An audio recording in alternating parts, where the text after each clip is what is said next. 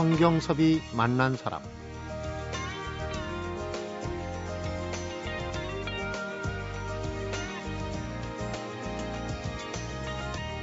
대한이 소한 집에 놀러 갔다 얼어 죽었다는 그 소환입니다. 오늘이 바로 그런데 옛 선비들은 구구 소환도를 그리면서 추위를 잊었다고 그러네요. 구구란 9981, 81개의 꽃송이를 뜻하는데 동짓날 창호지에 하얀 매화꽃 81송이를 그려서 벽이나 창에 붙여놓고 매일 하루에 한 송이씩 차례대로 빨갛게 색칠을 했다는 거죠. 그렇게 여든 하루를 보내고 창문을 열어보면 그땐 진짜 매화가 꽃을 피우고 있었다. 이런 낭만적인 추위 극복기입니다. 소환인 오늘 나만의 구구 소환도를 그려보면서 겨울을 이겨내는 낭만은 어떨지 싶습니다. 성경섭이 만난 사람, 오늘은 임진모 음악평론가와 오은영 영화펀드 매니저가 함께하는 문화야 놀자 Old and New로 만나봅니다.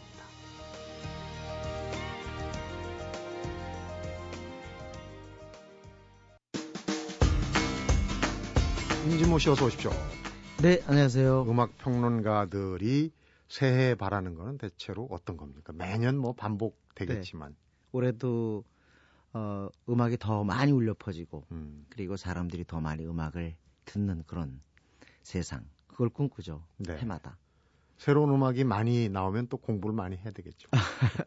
감각이 떨어져서 그게 가장 큰 어려움입니다. 근데 평소에 우리 임진모 씨하고 방송하다 보면 일요일에도 또 그 5일 팝송이라는 걸 하지 않습니까? 그런데 어디를 찔러도 답변이 나와요. 그래서 내공이 좀 있는 분이다 이런 생각을 해보는데 아, 감사합니다. 오늘도 네, 요모 좀 한번 찔러보겠습니다. 네, 네, 오늘 새해 첫 방송인데 네, 어, 작년 11월에 특히 이제 그 유명을 달리한 가수들이 많아가지고 네, 네. 어, 추모하는 의미에서 이제 많이 해봤고 오늘 새해 첫 프로그램이긴 하지만은 네, 꼭 다뤄주고 예. 넘어갈 가수가 있어요. 네, 바로 김광석입니다.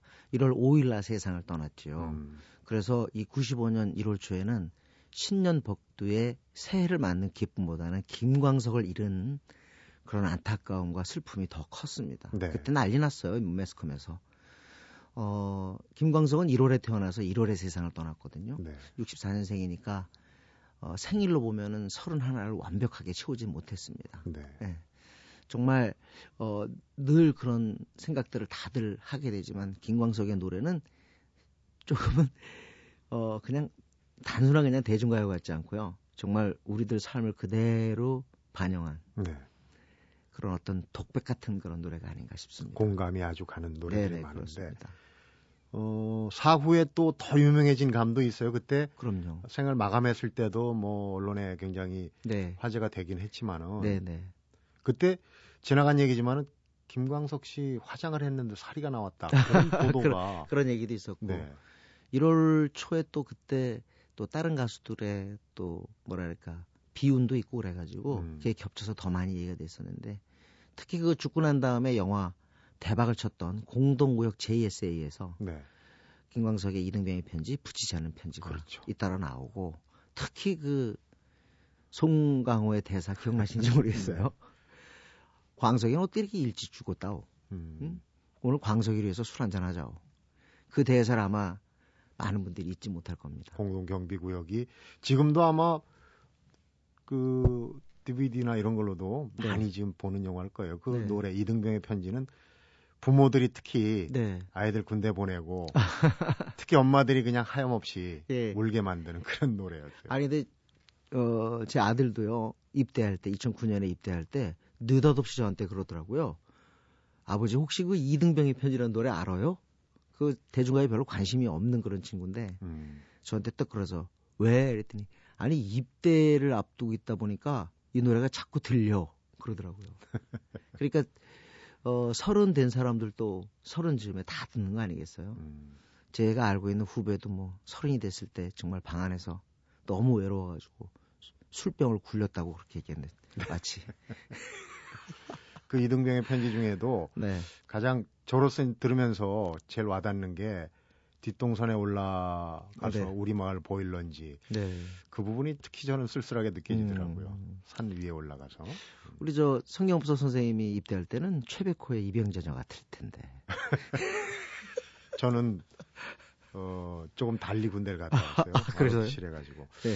자, 그런데 예. 이, 그, 김광석 씨 여러 그 평이 있겠지만은 김광석 씨의 노래의 어떤 네. 장르, 계보라 그러면 역시 포크라고 할 수 있고요. 어, 90년대에 어, 김광석이 물론 95년 딱 반 보내고 세상을 떠났습니다만 90년대 김광석이 없었더라면 포크는 명맥이 끊기지 않았을까. 사실 굉장히 어려울 때였거든요. 네. 90년대는 서태지와 아이들 등장 이후로 음악이 완전히 흑인 음악 어 그리고 댄스 음악으로 재편이 됐습니다. 그래서 이 포크가 거의 그야말로 고사 된 그런 상태였는데 김광석이 있음으로 해가지고 포크 팬들이 여전히 어 시장에 버티고 있게 된 거죠. 네. 김광석 씨 노래는 또 그렇게 들어서 그런지 조금 어, 우울한 네네네. 슬픈 색조가 있긴 하지만은 지금 들을 노래 네. 이 노래는 그나마 좀 경쾌한 부분이 그렇습니다. 있어요. 그 경쾌한 노래 굉장히 많아요. 네. 정말 이거는 자기 얘기 그대로인데요. 노래는 나의 힘, 음, 그리고 나, 나의 삶 이렇게 얘기했는데 정말 김광석은 음악 없으면 살 수 없었던 사람이었죠. 네. 나의 노래 듣고 얘기 계속하겠습니다.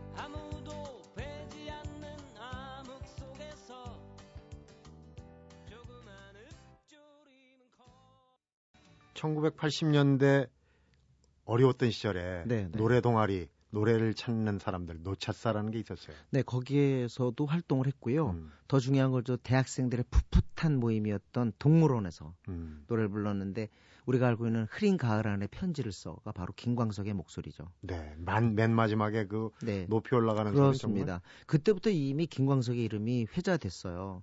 근데 지금 이 아- 나의 노래는 참 뜻깊은 게요. 이때 세상이 완전 그야말로 서태지와 아이들의 난 알아요가 완전히 그야말로 덮어버린 때였거든요. 네. 그래서 이때 당시에 새 음반을 만들었어도 감히 내놓지를 못했어요. 마치 싸이가 강남스타일 떴을 때 모든 기획사에서 어떻게 할 줄 몰라가지고 런칭을 못했단 말이에요 음반을 그런 거 똑같은 양상이 벌어졌는데 김광석은 그거에 구애받자고 이 노래를 냈거든요.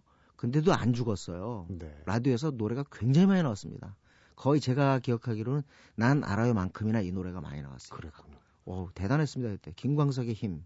특히 이제 김광석의 힘 하면은 네. 라이브 공연. 네네. 그때 이미 천회가 넘었다고 그러는데 뭐 이거에 대해서 이런저런 얘기를 하는 사람들이 많습니다만 아무튼 소극장을 중심으로 해가지고 팬층을 갖다 굉장히 두텁게 한 것만은 분명한 사실입니다. 기록입니까 천회면? 그때 당시로는 어 정확히 집계가 어렵지만 그때로는 기록이었습니다. 네. 네. 이 김광석 씨 같은 그 창법 네네.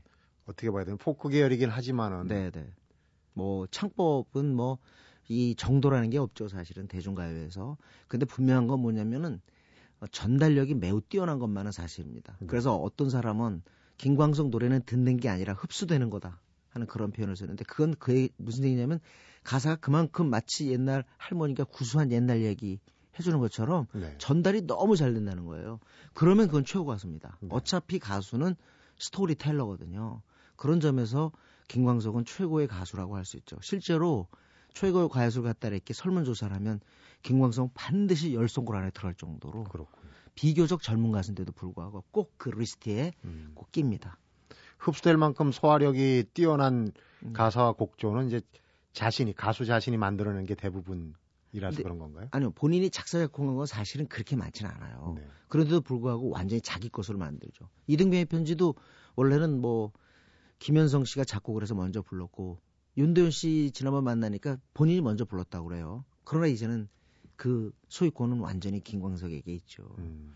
그래서 저는 그 노래라는 건 자기 것으로 만드는 게 굉장히 중요하거든요. 그런 면에서 뛰어난 해석자가 바로 또 김광석인데요. 네. 우리 삶이 그렇잖아요. 살다 보면 막 후회도 하게 되고 원망도 하게 되고 때로는 좌절도 하게 되고 때로는 그 속에서 또 용기의 씨앗을 갖다가 또 뿌리게도 되고 음. 근데 그 노래들이 다 그런 게 있어요. 김광석 노래에는. 그래서 김광석 노래는 히트된 거 말고도 자기만의 그 레파토리들이 있습니다. 뭐 잊어야 한다는 마음으로라든가 꽃이라든가 그런 노래들 이게 오랫동안 지속적으로 이렇게 사랑받는 이유는 내 나만의 김광석 노래가 있는 거죠. 네. 사람들마다.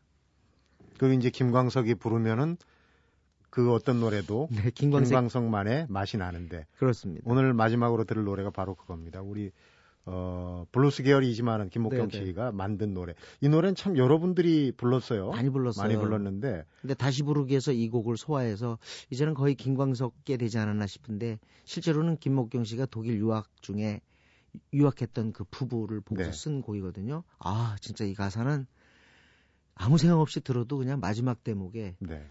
여보 잘 가시게 이 대목에 그냥 다들 쓰러지죠. 네. 눈물이 쏟아지지 않을 수가 없는데 음. 김광석은 진짜 눈물을 쏟아지게 만들어요. 어느 60대 노부부 이야기를 끝으로 네, 들으면서 오늘 가수를 말하다 얘기 잘 들었습니다. 네 고맙습니다.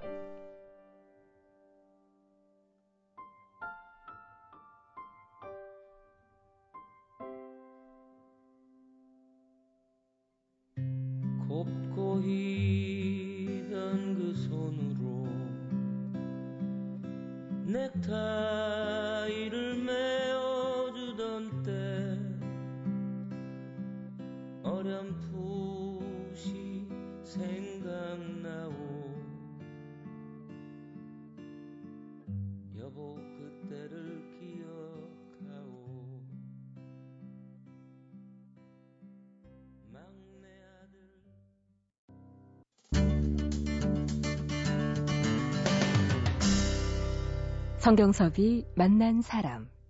문화야 놀자 Old and New 이번에는 영화를 말하다. 오은영 영화 펀드 매니저하고 함께합니다. 오은영 씨 어서 오십시오. 네, 안녕하세요. 아, 새해 첫 만남인데 네. 청취자분들께 덕담 한마디 하시죠. 아, 덕담. 어, 크고 작은 소원들 많이 비셨을 것 같아요. 네. 그 중에서 단 한 가지라도 연말쯤에는 꼭, 아, 내가 이걸 하나 이뤘구나. 이렇게 생각하실 수 있게끔 하나 정도는 꼭 이루셨으면 하는 덕담. 네. 덕담이 이게 될 수 있나요? 좋은 덕담이죠. 그래, 그러자면은 어, 우선 소원을 네. 네. 옹골차게 좀 준비를 해야 될 것 같아요. 그죠? 네, 맞습니다. 그 중에 하나라도. 그렇죠. 이루게. 네. 어, 오늘 첫 얘기 꾸러미가 혹시 소원 아닙니까? 네, 맞습니다. 음.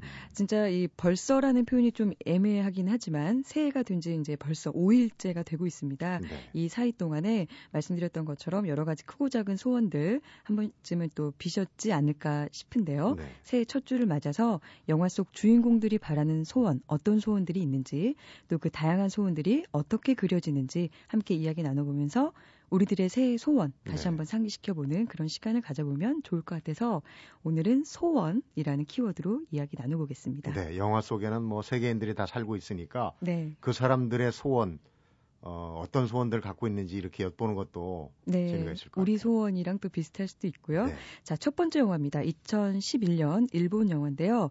제목만 들어도 뭔가 마음이 두둥실해지는 느낌이 드는 영화입니다. 제목 진짜로 일어날지도 몰라 기적 이라는 영화입니다. 음. 제목이 상당히 귀엽죠? 네, 네. 동화 같은데요. 네. 이 잠깐 다른 얘기로 꺾어서 2004년 깐느 영화제로 잠깐 가보겠습니다. 네. 이 깐느 영화제가 우리에게는 박찬욱 감독의 올드보이가 심사위원 대상을 받으면서 굉장히 화제가 됐던 영화였는데 그렇죠. 정작 화제가 됐던 영화는 나무주연상이었어요. 14살 소년에게 나무주연상이 돌아갔습니다. 네. 일본 영화 아무도 모른다라는 이 영화 속의 나무 그 남자 그 어린 주인공이 나무주연상을 탔는데 정말 이 버려진 아이들의 이야기를 굉장히 가슴 시리면서도 깊이 있게 연출했던 그런 수작으로 남아 있습니다. 네. 바로 그 영화의 감독이 이번 이 진짜로 일어날지도 몰라 기적 의 감독이 되겠습니다. 네. 똑같이 아이들을 주인공으로 해서 선보인 영화인데요. 오다기리조라는 배우가 영화 속에서 주인공의 이 아이들의 아빠로 출연해서 이 한량 기타리스트로 나와서 한국 음. 팬들이 훨씬 더 관심을 갖기도 했었습니다. 네. 오다 기리조는 우리 국내 팬들한테도 좀 익숙한 배우예요. 네, 많은 잘생겼어요. 사랑을 받고 있죠. 이 영화에서는 정말 이렇게 한량처럼 나와서 색다른 매력이 또 있더라고요. 음. 네. 기적이라는 소재가 참 영화에서는 흔히 써먹는 그 소재이긴 하지만 또 어떻게 하느냐가 많은 소 많이 그 변형될 수 있는 소재이기 네, 때문에. 맞습니다. 굉장히 다양한 모습으로 나올 수 있는데 이 영화 속에서 소원은 이렇습니다. 자, 엄마 아빠가 별거를 하면서 부득이하게 엄마랑 주인공인 큰아들 그리고 또 아빠랑 작은 아들 이렇게 둘 둘이 따로 떨어져서 살게 됩니다. 네. 그래서 주인공의 소원은 가족들이 다시 같이 모여 사는 것이고 그러기 위해선 지금 살고 있는 이 가고시마라는 지역에 화산이 폭발을 해서 네. 이 지역을 떠나는 게 바로 이 주인공의 소원이 되겠습니다. 음. 그리고 이제 친구들과 얘기 중에 이 지역에 새로 생긴 신간센 열차, 상행선, 하행선 이 두 열차가 시속 260km의 속도로 마주 달리다가 딱 스쳐가는 바로 그 순간, 그 순간에 소원을 빌면 이루어질 수도 있어 라는 얘기를 이제 애들끼리 하고 네. 소원을 빌기 위해서 그 상행선, 하행선 두 열차가 지나가는 그 장소로 길을 음. 떠나고 또 소원을 빌고 돌아오는 내용을 담고 있습니다. 음. 아, 이 영화는 사실 이제 아이들의 시선에서 바라본 소원인데, 뭐 화산이 폭발하게 해달라, 뭐 예쁜 여자 선생님과 결혼하게 해달라, 죽은 강아지를 살려달라, 네. 뭐 이런 소원이 있는데, 사실 이제 정말 이 열차가 딱 마주치는 그 순간에 우리의 주인공은 화산이 폭발하게 해달라 이 소원을 빌지는 않습니다. 네. 사실은 굉장히 영화 속에서 먹먹한 느낌을 주는 명장면이었는데 더 말씀을 드리면 스포일러가 될 수 있기 때문에 조금 자제를 하고 네. 대신에 감독의 인터뷰를 살짝 차용을 해보면 이렇게 얘기를 하고 있습니다. 감독이 이 영화는 기적을 찾아가는 것이 아니라 기적이 오히려 없다는 걸 깨닫고 돌아오면서 일상이 어쩌면 바로 기적이다라는 걸 깨닫는 과정을 그리고 싶었다라고 네. 얘기를 하는데 더도 말고 덜도 말고 딱 그 멘트가 영화 속에서 저희가 고스란히 느낄 수 있는 주제가 아닌가 싶었습니다. 네. 정말 이렇게 이 소중한 사람이 옆에 있다는 것 자체가 우리에게는 기적이다라는 것을 영화 속에서 말을 해주고 있는데 이 아이들의 소원에 대한 영화지만 결국 우리 어른들이 소원에 대해서 한 번쯤 뭉클하게 생각해 볼 수 있으면 있는 그런 산뜻하고 따뜻한 영화였습니다. 네. 아이들 세계에서 참 배우는 게 많아요. 어른들은 그냥 일상에 지쳐가지고 네. 소원 같은 거죠. 세대도 그냥 어 그냥 살아가는 거, 뭐 또 이 맡겨진 일에 충실하는 거 뭐 이 정도인데 아이들은 좀 더 소원이 이 크거든요. 네. 그릇이 크고 해서 그런 걸 보면서 좀 느낄 수 있는. 하지만 오히려 가장 더 본질적인 소원을 네. 얘기하는 것 같아요. 음. 저희 어른들의 소원을 또 이렇게 뜬구름 잡는 얘기들이 많을 수 있는데 그런 점에서 아이들의 소원이 에 대한 영화지만 우리들이 보기에도 정말 좀 재미있고 좀 의미 있는 그런 음. 영화가 아니었나 싶습니다. 소원은 그 이루어지는 단계까지 꼭 영화에서 안 보여줘도 네. 소원을 빌고 그 소원의 어, 의미를 좀 어, 되새겨 보는 정도로도 충분히 네, 의미가 충분히 있는. 가치가 있는 네. 거죠. 네. 자, 이제 두 번째, 세 번째 영화 한꺼번에 만나보시겠습니다. 자, 아, 내가 원하는 소원들 다 이루어지면 얼마나 좋을까라고 생각하시는 분들 굉장히 많으실 텐데, 저를 포함해서. 그런 분들에게 대리만족을 줄 수 있는 편한 오락 영화들입니다. 네. 아, 두 번째 영화 먼저, 일곱 가지 유혹이란 영화입니다. 자, 말 그대로 일곱 가지 소원을 이뤄주면 영혼을 팔겠다라고 계약한 주인공이 그 일곱 가지 소원을 이뤄가는 내용을 담고 있습니다. 그 섹시한 악마가 나와서 계속 소원을 말해봐 이렇게 속삭이면 네. 이 남자 주인공이 아 난 돈 많고 파워 있는 남자를 원해 이러면 콜롬비아 마, 마약왕이 되고 음. 또 똑똑하고 잘생긴 사람이 됐으면 좋겠어라고 하면 퓰리처상을 수상한 잘생긴 젊은 작가 또 사람들의 사랑을 받고 싶어 이런 마이클 조단 같은 농구 스타로 만들어줍니다. 순간적으로 그렇게 됩니까? 네, 그렇죠. 딱 I wish 소원이야라고 하면 바로 다음 장면에서 이렇게 바뀌게 되는데 네. 하지만 이제 영화는 이렇게 소원을 이루어지는 것처럼 보이지만 결국 어떤 사람으로 바뀌든 꼭 하나씩 부족한 면이 있어서 결국엔 그 잘난 모습으로 변해도 행복하지 않은 상황들을 계속 보여줍니다. 네. 그리고 결국엔 주인공이 마지막 소원을 이 본인이 아닌 다른 사람을 위해서 빌게 되고 진정한 행복을 찾게 된다라는 어떻게 보면 다소 뻔한 공식의 해피엔딩으로 끝나긴 하지만 음.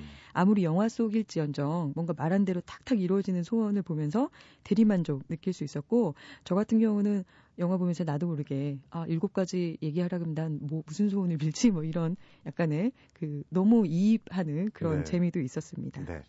악마와 거래를 할지언정 이루고 싶은 소원이 뭐 이런 영화 보면 이제 특히 데이트하는 남녀 같으면 서로 그런 얘기 주고 받죠. 네, 그렇죠. 충분히 재미있게 보실 수 있는 영화고요. 네. 세 번째 영화도 비슷한 맥락인데요. 짐 캐리 주연의 브루스 올 마이티란 영화입니다. 이 남들이 보기엔 이 나쁘지 않은 상황인데 늘 불평불만만 하는 주인공에게 어느 날 신이 야 그러면 네가 한번 해봐라 이러면서 전지전능한 능력을 일주일간을 줍니다. 네. 말 그대로 원하는 걸 다 하게 되는데 이 영화는 이제 중반부까지는 관객들이 와 신난다 뭐를 함께 외치면서 통쾌하게 주인공의 그 절대 능력을 함께 경험하는 재미를 주는데 후반부에선 이런 주제를 줍니다.